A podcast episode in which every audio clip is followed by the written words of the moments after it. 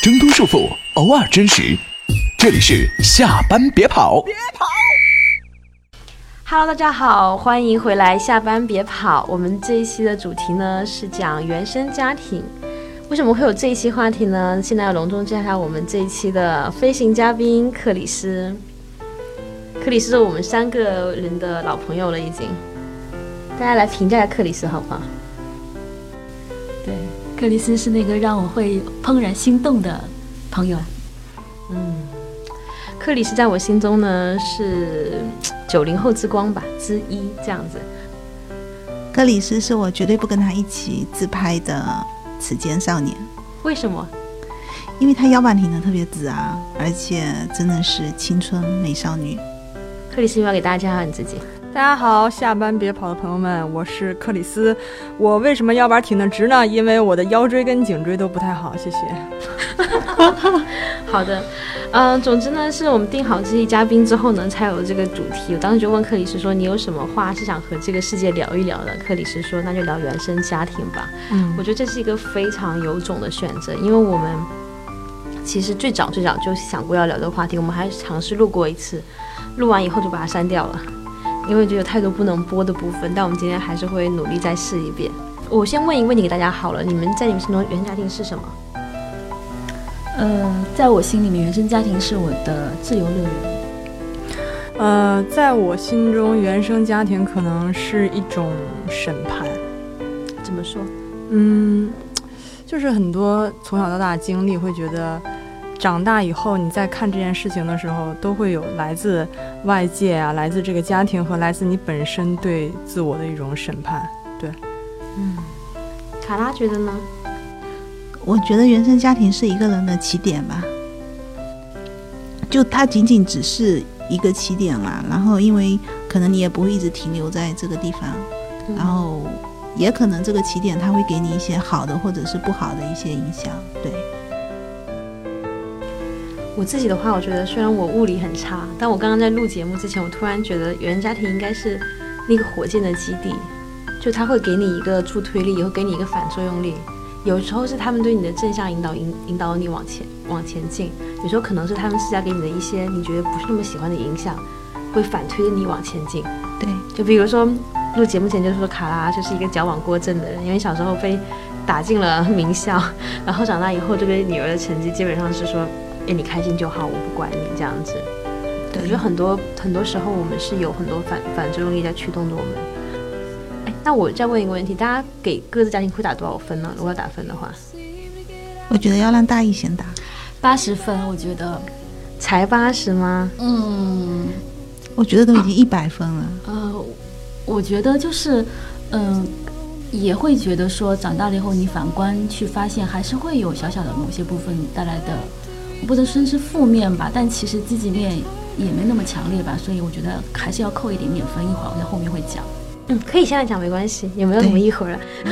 你那你那二十分扣在哪？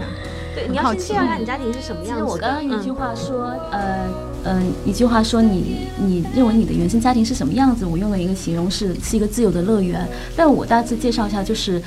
呃，我的成长环境应该说总体来说是非常的宽松跟自由的。就父母对我的要求是健康快乐就好了。就是他们是属于那种还真的这么做了，所以我觉得我算十八岁以前过得特别无忧无虑的那种。然后后面来了，就是十八岁以后，然后进入到自己相对而言比较独立的那个时代。尤其是我大学毕业以后。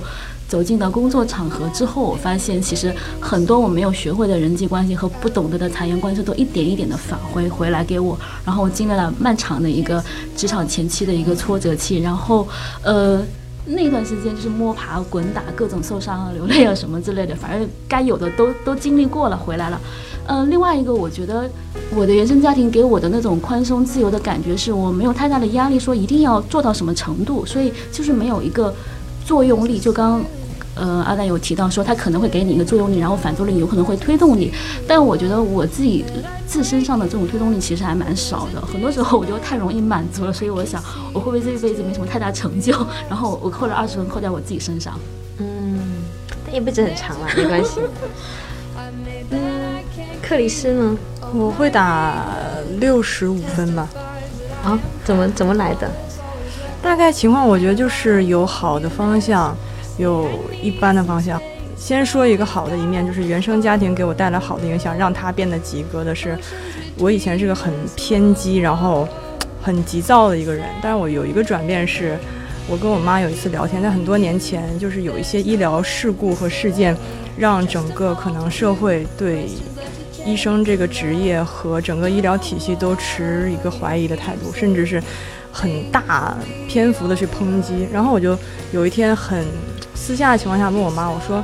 你觉得你这个职业怎么样？因为我妈是医生嘛，我妈私下是很随和的一个人，但是她当时听到我问她这个问题，她的回答就很坚定，就没有见过这样的时刻。她就说我的职业是最光荣的，她说医生是最神圣的职业，救死扶伤，我没有觉得我这个职业可以被人说什么。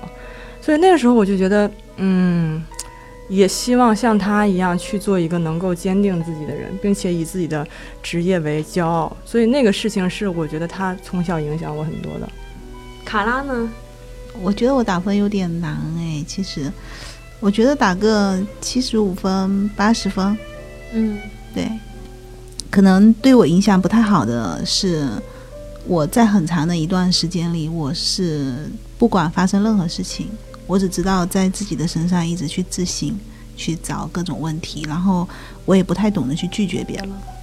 然后原因是什么呢？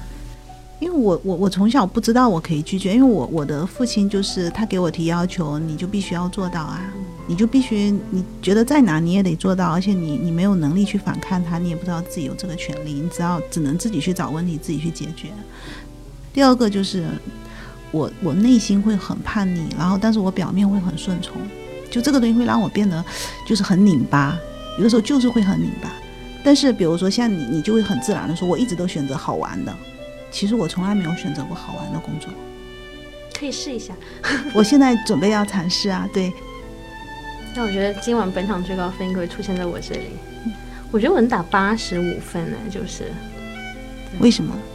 就最近刚好做了一个那个很傻逼的测试，就是 最近不是出那个《无敌破坏二》嘛，然后就会有一些有个测叫做测试你是哪个迪士尼的公主，然后我就测了，然后有一道题很好玩，就是你相信什么，忘记题干是什么，然后有很多各种各样选，然后我第一眼看就 myself，就我相信我自己，就可能不相信说有个王子会来救我，不相信有七八个选项，但我真的第一眼就是那个，就没有什么可以犹豫的，就是我相信我自己，因为要去哪里上学，要学文科还是学理科？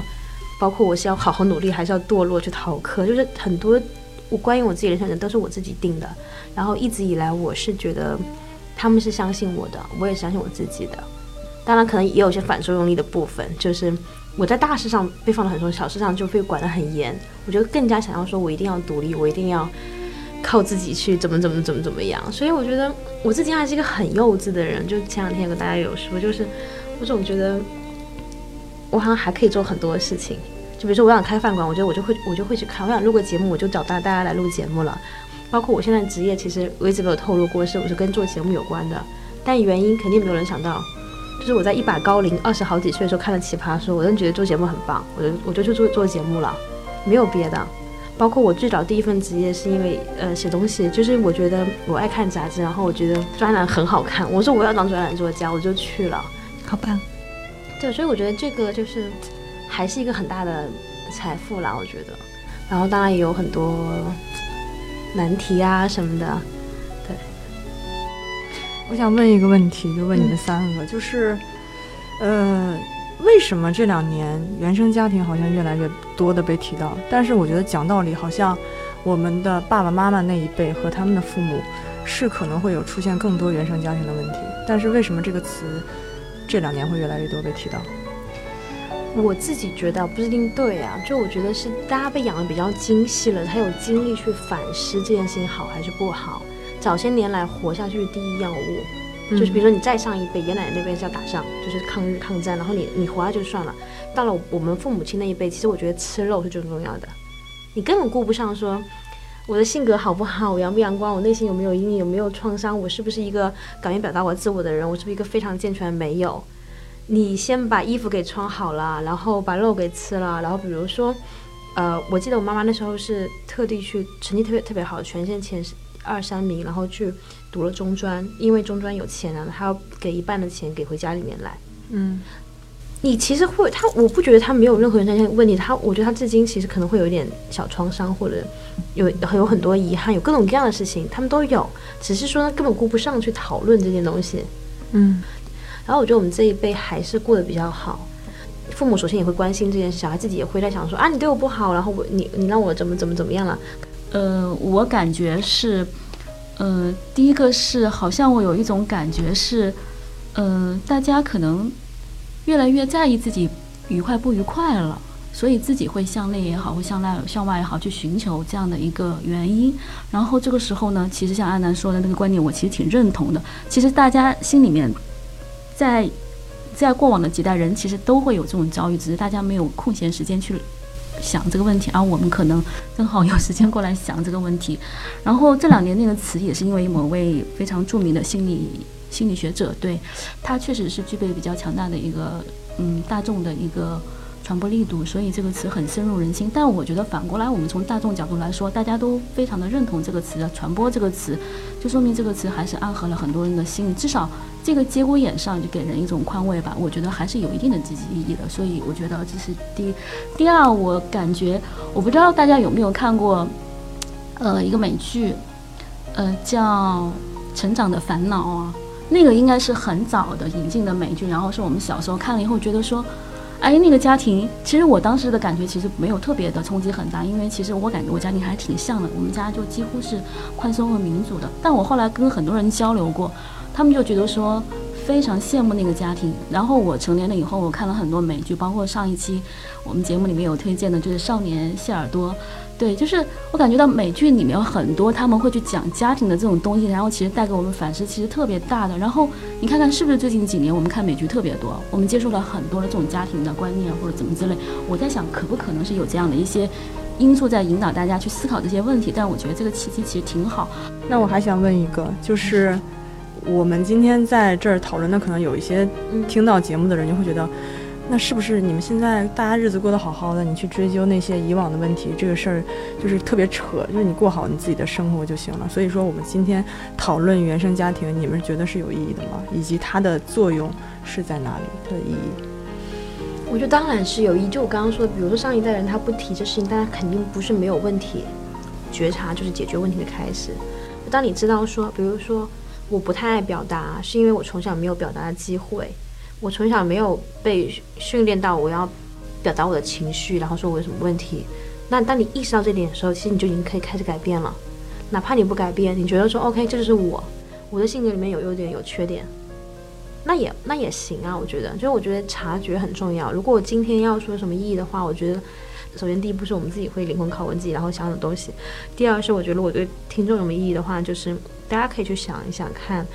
你现在的很多性格，就你满意或不满意的部分，其实哪一些是来自于家庭的影响，哪些可能是你后天自己造成的。然后还有一个就是，我特别想倡导一个东西，就这版稿心理做了一件很不好的事情，就把原家庭跟所谓的心理阴影或者是一些父母和祸害等同起来。就当提到原家庭，都会说原家庭是如何如何如何害了我。我不否认，就极其糟糕的父母真的是。虐待孩子，然后甚至是，但是，嗯，我觉得大部分的父母，尤其是所谓中产家庭的父母，其实都已经蛮努力在做很多事情了。有时候他可能真的不是故意的。那你觉得这期的，就是这期的意义是什么呢？我觉得就是这期的意义对我来说，就是自己要跟自己和解。就你跟你的家庭和不和解还好，我觉得我越来越感觉到，就是让自己。平和一些，然后跟自己和解，让自己可能快乐起来，是个很重要的事儿。你没有能力去做很多事情的时候，你就把自己照顾好就可以了。然后大大意可以和卡拉可以说一下，就我们今天讨论原生家庭对人的影响，你们觉得意义是什么？你刚才说的这个我比较同意，甚至是赞赏，因为可能我在你这个年纪，可能没你这个认识，就还是比较混沌。嗯，我觉得意义的话是，我看到这个字眼的时候，我会去思考一下，去挖掘一下自己的一些好的和不好的身上的一些东西。我觉得可以去找一下这个原因。然后倒不是说抱怨家庭或者怎么样，就是说你可以知道是什么影响了你，然后你可以察觉到哪里有问题，我可以让自己变得更好。大一呢？其实这两天我我真的一直在想这个问题，就是我们的节目每次抛出一个选题之后呢，我真的是必须要，就是揭开自己的灵魂，然后去看看自己是不是有有有有真的要去打扫一下的地方。其实我心里面一直存着一个问题，就是第一，我其实是觉得我对我爸妈是不够好的。我之前在我们聊爸爸那期节目里面，其实我后来都。聊哭了，就是因为我觉得真的没有花很多时间去陪他们呀。包括我跟阿南有讲，其实不太愿意他妈在家里住的，小孩的死小孩对。然后呢，今年还有一个变化，就是我有一个闺蜜朋友，呃，比我稍微大一点，然后她也是高龄生的小孩，呃，她小孩大概一岁多了吧，是她父母在照顾她小孩，然后他们住一起了。呃，最近我们就聊了一次，然后她就跟我说，哎。发现其实有挺大的，就是父母再跟你住在一起以后，你会有很多的观察，你会了解一个不同的你，尤其是在你爸爸妈妈身上看到另外一个的你，然后你会去反思你自己。诶，我觉得他这个观点其实蛮启发我的。而原生家庭又不等原生家庭的问题，它又不等于说是你所有问题。因为我今天正好也在看一些资料，然后在简有一个网站叫简单心理，然后我在里面看了一个二零一六年的一个关于心理咨询的一个。呃，一个一个一个报告吧，大概是里面其中有一小节，他就讲到，其实，嗯，大概人群当中，大概可能会涉及到说心理咨询，或者说我有心理上疑问的人群的年龄，大概集中在二十五岁到三十五岁。对我觉得这个年龄。其实是引起了我很大的好奇，而且是百分之六七十的人呢集中在这个人群当中。所以我想，可能大家成长到这个阶段以后，就是你离开家，对吧？十八岁离开家，二十五岁左右成立自己的家庭，反而是你在成立家庭的这个节骨眼和你将要成立家庭的时候，很容易去想说，我从原生家庭里面获取什么，或者反思它。而且你又会很担心说，我建了一个我自己的家庭以后，我能不能把这个家庭建好？所以这个时间 是大家都会特别在意这个问题，很敏感这个问题的。但是有没有可能是他那个网站的受众就是那个年龄层？可能年龄轻一点的在玩 B 站，在玩网易云音乐，那年纪大一点，其实可能有一些更所谓主流一点点的 APP，可能其实都是这个年龄层。但我觉得你这个点是对的，就可能大家到了这个时候会开始会开始在想这件事情。我觉得这很好的，就是。其实到我现在，我真的更多的可能还是会去感谢原生家庭，因为我之前一直觉得我家庭所给予我的影响，就是第一个比较大的，就是说我可能不知道怎么去拒绝。但是我觉得这也没有什么不好，其实因为这个困扰我的好像嗯还没有那么严重，因为毕竟可能除了工作，你可能还有家庭，所以我会觉得可能在现在的话，其实我。现在新的家庭，后来的工作，我遇到的朋友，其实他们对我的影响已经远远超过了我的原生家庭。对，然后而且无论从任何方面来讲，其实我父母亲在当年真的是非常精心的教育了我。从这点上，我经常想到他们对我的付出，我都觉得我不能太荒废自己。就你不能那么就去做一些自己喜欢做的事情，然后每天懒洋洋的。我觉得不能成为这样的人。对，就不能辜负他们那么精心的教养了你，这是一个很重要的动力了。是，我相信每一个人的心里面其实都会这样。你想起父母亲那那么精心的教育你，付出那么多，对。哎，但是如果我们从风险预防的角度看，大家要不要讲一下，就是说什么样的家庭是会容易出问题的？在你们的理解里面，我觉得。我们先不说那些就是天灾人祸或者成天吵架，我觉得可能有一部分家庭是会把自己的压力加在小孩身上。这是我今天在中午跟朋友聊天的时候，他也跟我讲过，他说他们学校有一个学习成绩特别特别好的人，然后就会有一点，你不能说他变态吧，但是就有一点过于苛刻。他就会，比如说他一定要拿到一百分，可能呃中学的时候会有考试，是你拿到一百分会有一个加分。日常的小测，他可能拿了九十八分，然后就把卷子撕掉。他自己撕的吗？他自己撕，然后就崩溃大哭，责骂身边人，把桌子凳子都踢了。这种，他只有拿到满分，他才会高兴，也不叫高兴嘛，就是平静平静。然后我就问他，我说为什么会这样，这么暴力？然后他就说是因为他家庭其实一般，然后他妈呢又生了一个弟弟，可能也会有这种重男轻女的这种想法。然后他妈就会跟他说：“你如果不好好学习，我现在努力赚钱供你上学。如果你不好好学习，那我就不给你供学费，你就自己退学吧。说你如果成绩不好的话，那你就退学，可能会对他的影响很大。可能，可能有一些父母会觉得我辛辛苦苦赚钱养你，你要好好学习。但可能我在想，那个女生本身她就有一个，在她不成熟的时候出现了一个弟弟，对她来说是一个爱的威胁。嗯，然后如果母亲再这么说的话，可能真的是随时被抛弃的一个危险。所以我觉得会导致人，我觉得那个年纪应该非常不快乐吧。会很没有安全感，因为小孩是有生存危机的，他毕竟没有独立赚钱他妈的能力嘛。妈为什么要那样跟他说？哎，我觉得说不好是真实想法。处理的不太好，我觉得。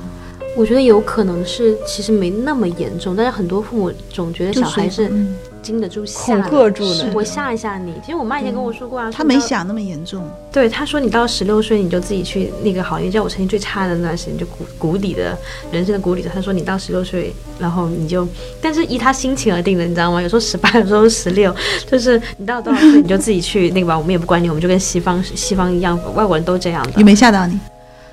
有，大家可能觉得小孩子无忧无虑，啊，你们你们真好，不用什么不用操心，我们大人出去赚钱，你你这个给我读过书，你还读不好，其实不是的。小孩子，我觉得其实其实极其善于察察言观色，和他会自己知道自己处境是危险还是不危险的，因为他真的没有独立。而且我觉得特别好玩的，我小时候大人玩玩小孩，就说哎，你看哪个左哪个右，然后如果如果我指对了，他们就会觉得哇你很厉害，但是呢。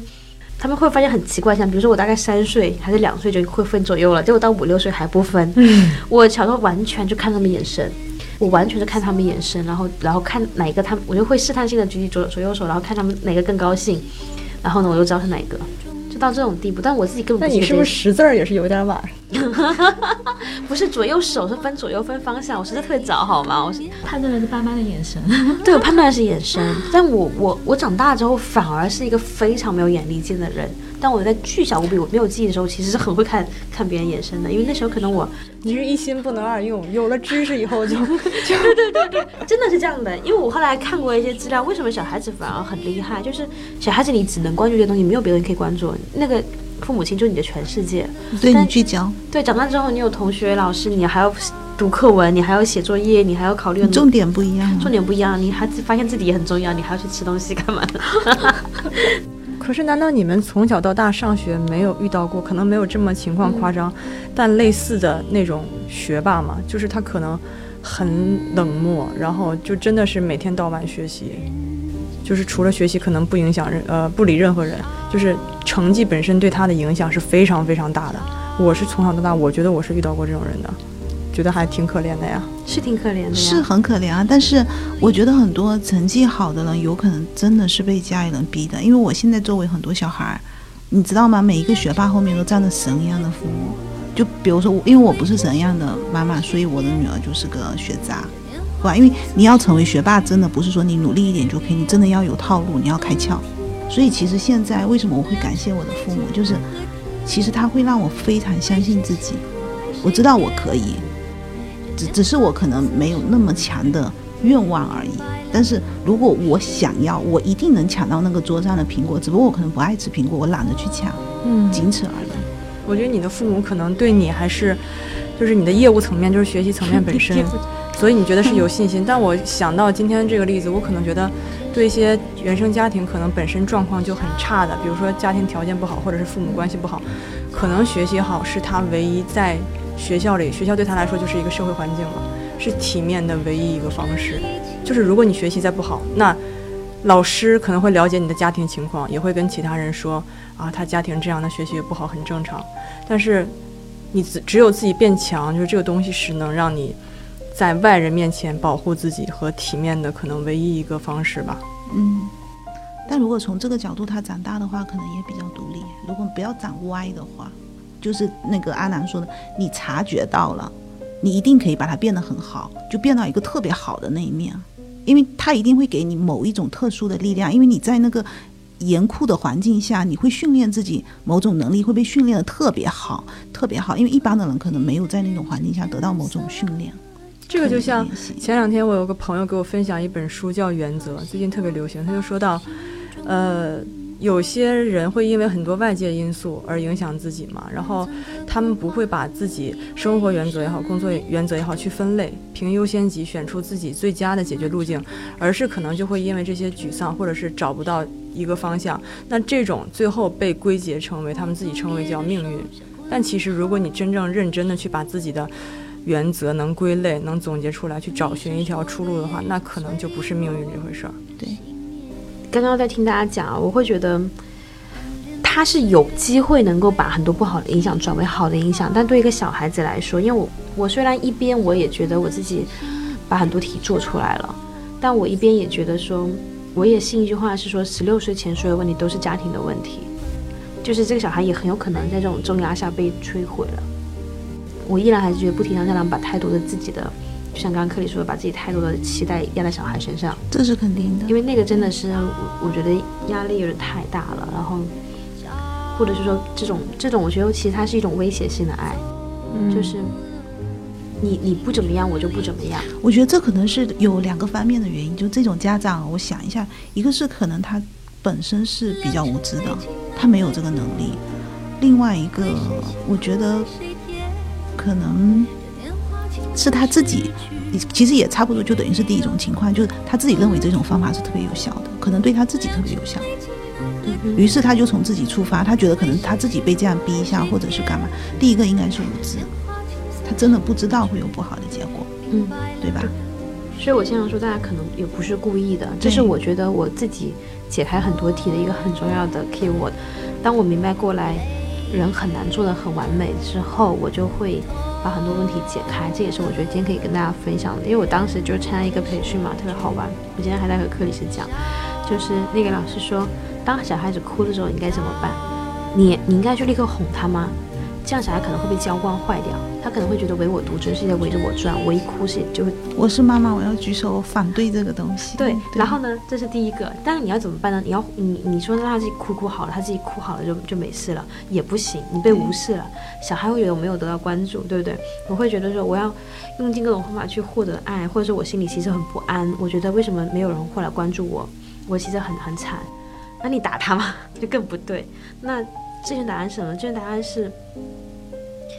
你要去倾听他，哎，你为什么要哭啊？那你是觉得吃冰淇淋，但冰淇淋你要吃，那我们是不是可以明天再吃？因为爸爸妈妈会担心你。但是，我当时听到那个培训之后，我就心里 只抽了一根烟。我想说，天哪，这小孩子这么多时候都在哭，你要如何能做到每一次你都去，你都去跟他好好的沟通，然后了解他，然后温和的把他给劝下来？我真的觉得我做不到。那你可以这样跟他说呀，我一个月只给你三次哭的机会，我会好好哄你。小孩不是你试试看，小孩真的不是你跟他讲什么他都懂的。对啊，你试试看，他他的可能我是过来人，我告诉你干嘛啊？其实有的要看孩子了，反正我的孩子就是他哭起来的时候，你过去给他一个抱抱就够了。嗯，他要所以你的孩子要的真不多，他每天只想取悦你。他 没有，他从小这样，就比如他哭的时候，我过去抱抱他也可以，他爸爸过去抱，就是其实他要的就是一个关。呃关注和认可。好的，我我说回来哈，就是嗯标准是混乱，其实本身是真的不太好。标准是吗？对我自己的很多经历，就像包括比如说很多时候，其实小孩很聪明的，就比如说打个最简单的比方，轻度一点的，就是爸妈说你要去去写字，爷爷奶奶说啊你去看电视吧，小孩就知道说这有空可以撑，我就去找爷爷奶奶了。但这是轻度的，就大重的话，就我觉得你的拧巴，其实小孩是能感觉到的。你又在乎成绩，又不在乎成绩，那而且并且你和你老公的标准有可能不太一样。你今天可能在乎我，明天不在乎，或者你你我不知道你什么情况怎么样好，什么样的不好。其实我觉得这样是很没有安全感的，因为小朋友其实我觉得是有那种生存焦虑的。记得我有段时间就是跟父母亲关系最差的时候，就我成绩最差的时候，我首先会觉得说我没有感觉到无条件的被爱，就是我成绩好像不好，你们就不是那么喜欢我。另外呢，是你们时而喜欢我，时而不喜欢我，就他们心情好都会跟我说，哎，我们家小孩说成绩差一点，其实他其他都挺好的。那心情不心情好会这么说，心情不好的时候就会说你自己说你有什么优点，你自己说，就看我哪哪都不顺眼。但我觉得我的核心问题出在我成绩并不好，所以我觉得一个是标准标混乱，二是我真的就觉得无条件的爱是很重要。任何小孩其实能感觉到这个东西，就是不管怎么样，父母亲都爱我，其实能战胜很多很多的问题，就是很多小毛病都不是最最最最主要的。就我后来为什么觉得我自己被治愈，是我后来感觉到这种东西了。我自己觉得，其实夫夫妻双方以及夫妻和隔代的爷爷奶奶、外公外婆，应该是要在绝大多数事情上有统一的标准，哪怕你没有，你也不能抱了个小孩，让他知道有空可以撑，而且要坚定不移的。当然，这理论呢，我只是理论家，要坚定不移，让他知道你不管怎么样，爸爸都是爱你的。但是我们希望你可以怎么怎么样，然后为了你自己的未来人生或什么的，我觉得这可能是一个比较值得倡导的态度。为什么大义不说话呀？因为大义你在休息因为他是快乐的乐园。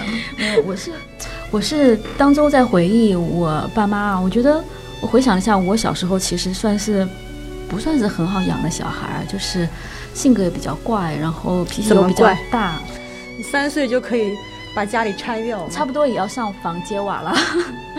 然后，嗯，脾气也比较大。然后我觉得他们对我的容忍度还真的是挺高的。我现在回忆回忆，我爸妈几乎没有那种对我有明显的不耐烦，打不过你。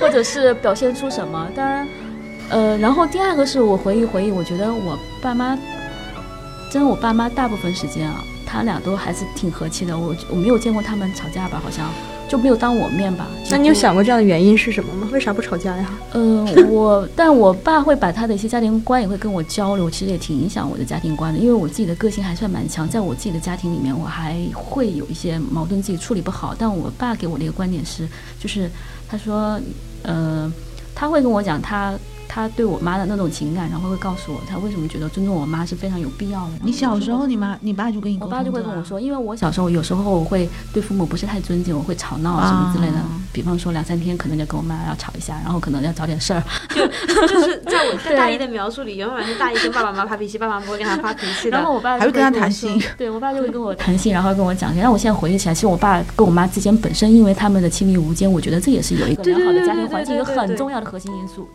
我刚刚就特别想说，就是我刚刚有漏了一点，就是很多绝大部分的心理文章就会说父母亲相爱也很重要，对，就是父母亲是相爱的，然后这个其实是三号，它有个很正面的影响，我也不知道原理是什么。会不会有负面的影响？不是啊父母特别相爱，他就会这样，比如说你的妈妈每天跟你说，你不要像你爸那样，以后不要学你爸怎么怎么样，每天就是其实你，其实我是现在自己有了自己的小孩，因为他已经到了一个比较大的年纪嘛，就我的教育教育孩子真的出现很多问题，因为然后你知道吗？就是所以我刚才问了一句，父母亲很相爱，真的对孩子是没有负面的吗？你知道我女儿最大的恐慌，从小经常说的一句话就是：“爸爸最爱的人是妈妈。”她会很战战兢兢，她始终心里都知道，她在爸爸的心里，在妈妈的心里一定是第二位的，因为爸爸妈妈心里第一位是彼此。我觉得是也是对的呀。但你可以从源头告诉她说，你以后也会有一个很爱你的人。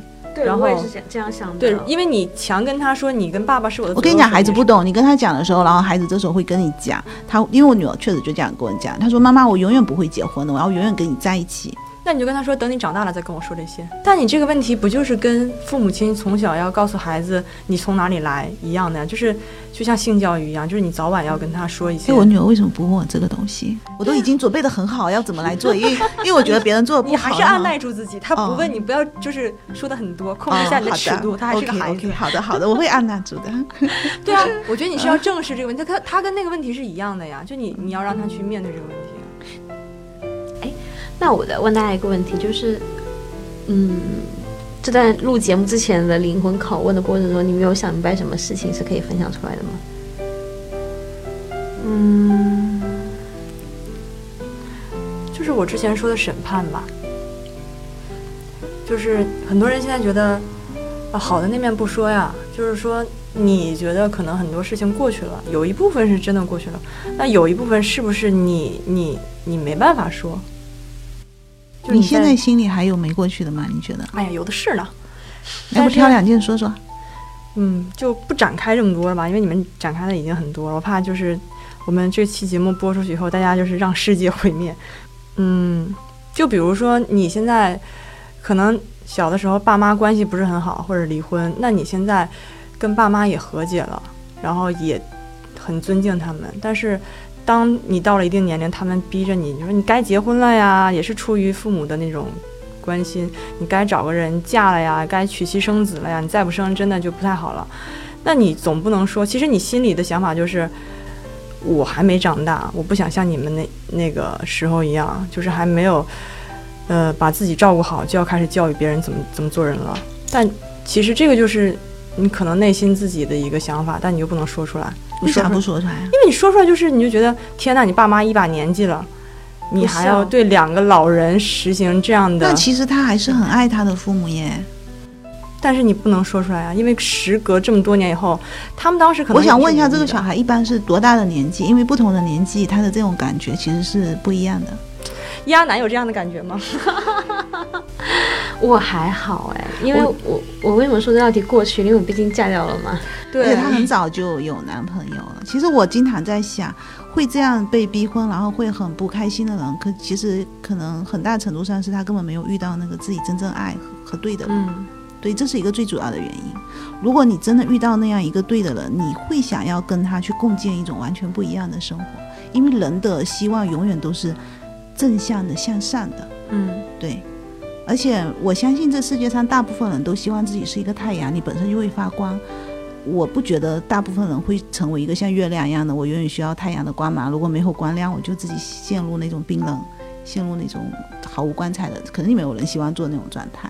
嗯，所以我觉得，如果你遇到那个对的人，结婚就不是问题。父母亲逼你的时候，其实那问题不是说原生家庭或者那如果是生小孩呢？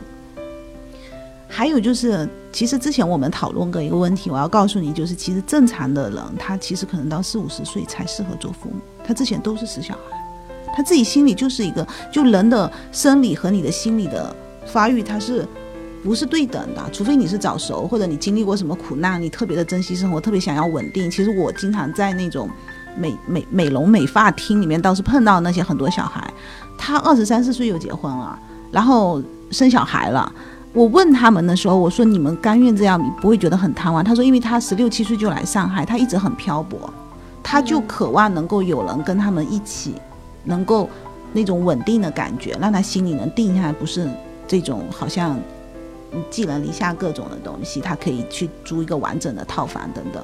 那对于大部分其实你受过好的教育、家庭反而比较稳定的那种人，其实他心里真的是个死小孩。我要告诉你，到现在我都觉得我心里是个死小孩。嗯，对，所以我要说，你人的心理正常的，如果你是个正常人，你的心理和你的生理一定是不一样。对，所以不要觉得那是原生家庭，我觉得这就是人本身的特点。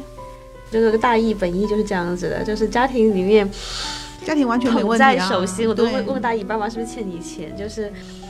因为他不吃葱姜蒜，全家人过年的时候也不是放葱姜蒜，我一直觉得这件事情匪夷所思。所以我们今天在聊他，他一直一直在旁边微笑。微笑，然后就对，不知道我你在说聊很多问题，他都是这种迷之微笑，你知道吗？比如睡眠，睡眠，他睡眠这么好，他他跟我们聊睡眠。我们上一期讲的就是睡不着的焦虑，就是一边晚睡一边焦虑，然后他也他每天睡得很好啊。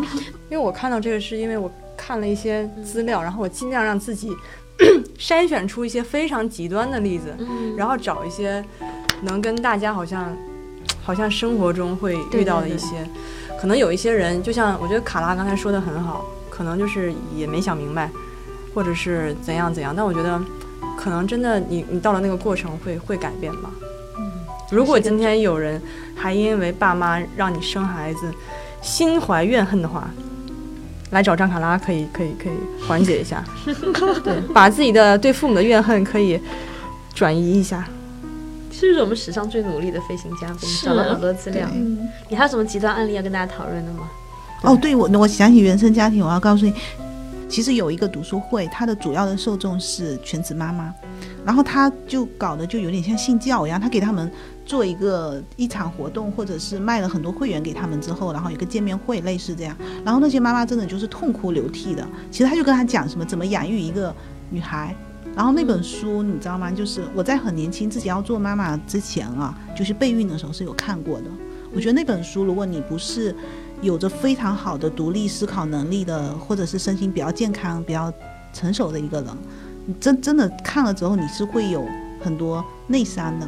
他会告诉你，你不能教育好一个女儿，其实是因为你的母亲给了你多少的痛苦，那然后各童年阴影种。挖出来。对对对，就把你挖出来，而且他会让你处于一种，就特别是如果大家都在那里倾诉，就像一群醉酒的人那里讲的我怎么酗酒的，为什么酗酒，我要怎么戒酒，然后你就会陷入一种抱头痛哭。然后他那个线下真的是他们拍出那个照片，就会让我觉得一种很混乱的，就是那种全职妈妈可能本身在家里又没有找到一种寄托，然后在教育孩子的过程又各种痛苦，于是，在那本书以及那个这种 可能读书会的这种整个氛围的影响下，就那一群人就在那抱头痛哭。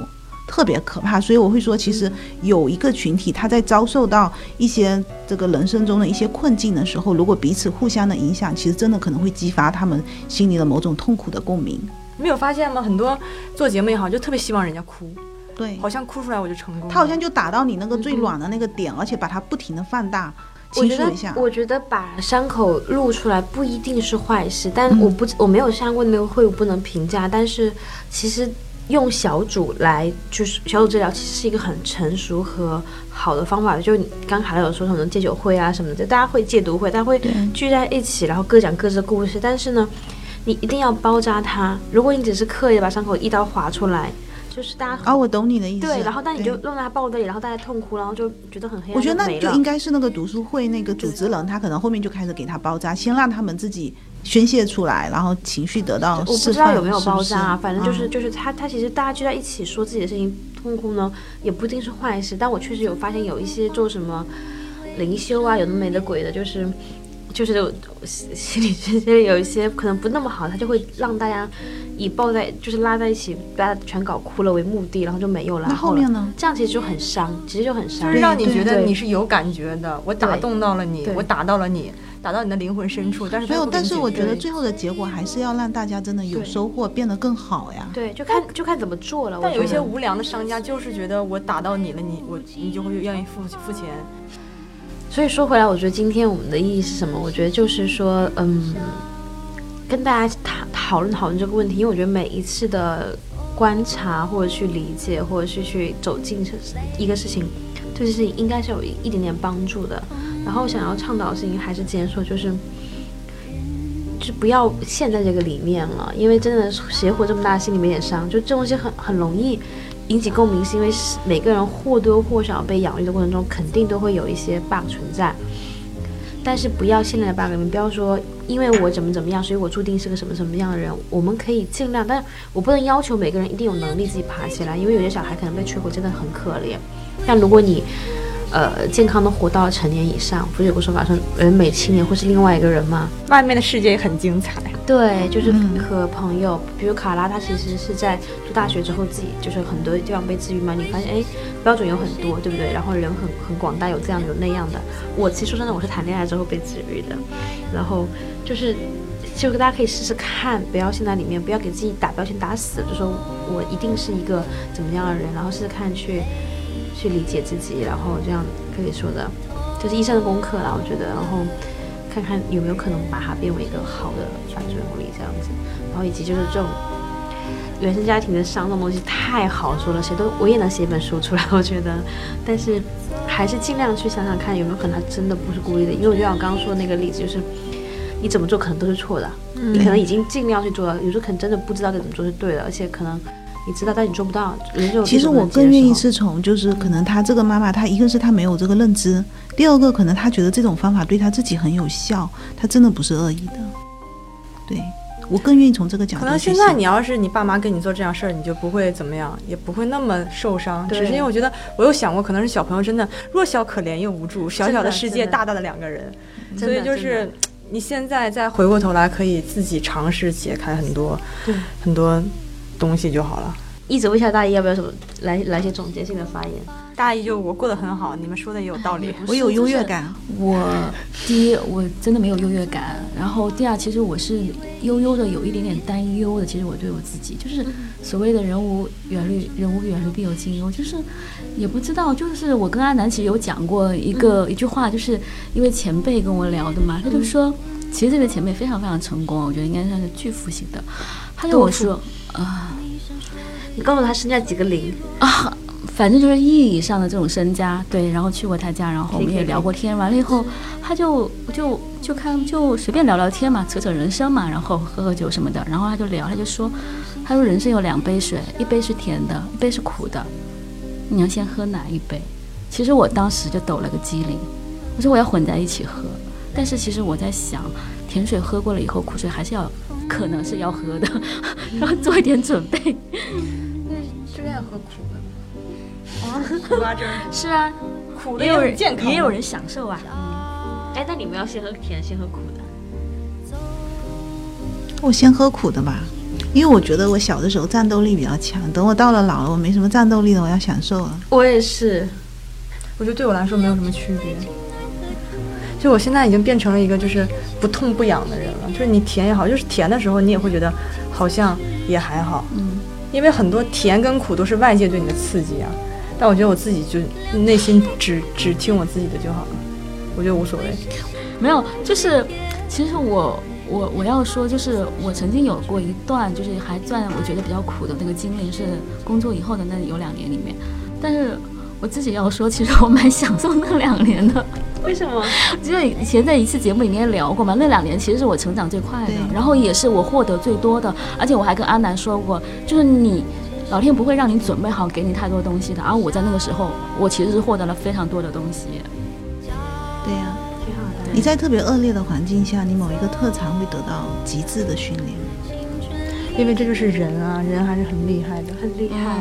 不要不要轻易的否定自己。对，其实你的本性一定是向善的，所以只要你是有向善的这个东西，你就一定会让自己变得更好，活下来，然后过得更好。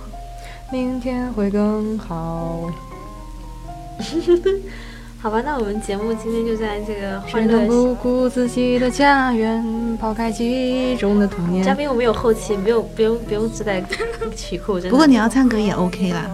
不唱了那，我还 我们终于来了一个会唱歌的嘉宾。想让我唱。啥呢？真的是。好吧，那我们今天大家还有什么最后一句话要说吗？我希望我们今天聊的呢，呃，不管可能大家觉得是好，或者是觉得不太认同，但其实都是出发点都是好的，所以只要你自己觉得你可以更好的面对，呃，以后的自己和生活，那就 OK 了，不用在意我们究竟讲了什么。我就想说一下，就是保持开放，然后和适当的警觉就好了。不顾自己的家园，嗯。我想跟我爸爸妈妈说，其实给我再来一次，我还是愿意做你们的孩子，因为我现在去觉得很多宝贵的我的性格，我的很多的优秀的东西，其实都是那个阶段所累积起来的。所以你其实现在的状态，要录完的状态，要跟你刚刚进棚之前，好像要放松一些，嗯，对，就是解开了一些。嗯，我觉得我的最后一句话是我们今天虽然说了很多积极的面，但我又开始想说会不会对某些人造成压力。就是我觉得没有必要被社会上的事情绑架，就大家都会说啊，父母亲是永远最爱孩子的人。如果你确实可能真的没有被恰当的爱过，你确实觉得这东西你自己走不出来，就是不要逼自己，也不要给自己太压力。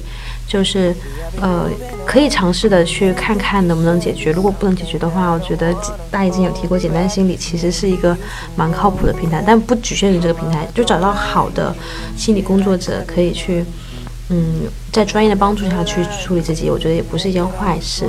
就是你感冒可以去治，胃痛可以去治，然后你其实心灵的问题，其实不要去把它妖魔化，不要害怕。对，就如果真的你自己觉得，呃，我们今天稍微有点启发到你什么东西，你觉得有一些走不出来的伤的话，嗯，可以可以试试看寻求专业的帮助，这样子。或者来找我们聊也可以，不是找他们聊。我只是飞行嘉宾，我今天结束就飞行走了。可以给我们留言对，给我们评论，留言，评论，然后也可以加入我们的群，你可以加微信二八三三零七六五五，然后呢，我会把你拉到我们的群里面。好，那这里是下班别跑，谢谢大家倾听，好，大家晚安。晚安。晚安。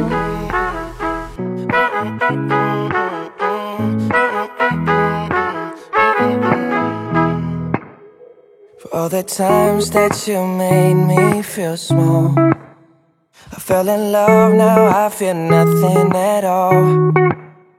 I never felt so low when I was vulnerable. Was I a fool to let you break down my walls? Cause if you like the way you look that much, oh baby, you should go and love yourself. And if you think that I'm still holding on to something, you should go and love yourself. Cause if you like the way you look that much, oh baby, you should go and love yourself. And if you think that I'm still holding on to something, you should go and love yourself.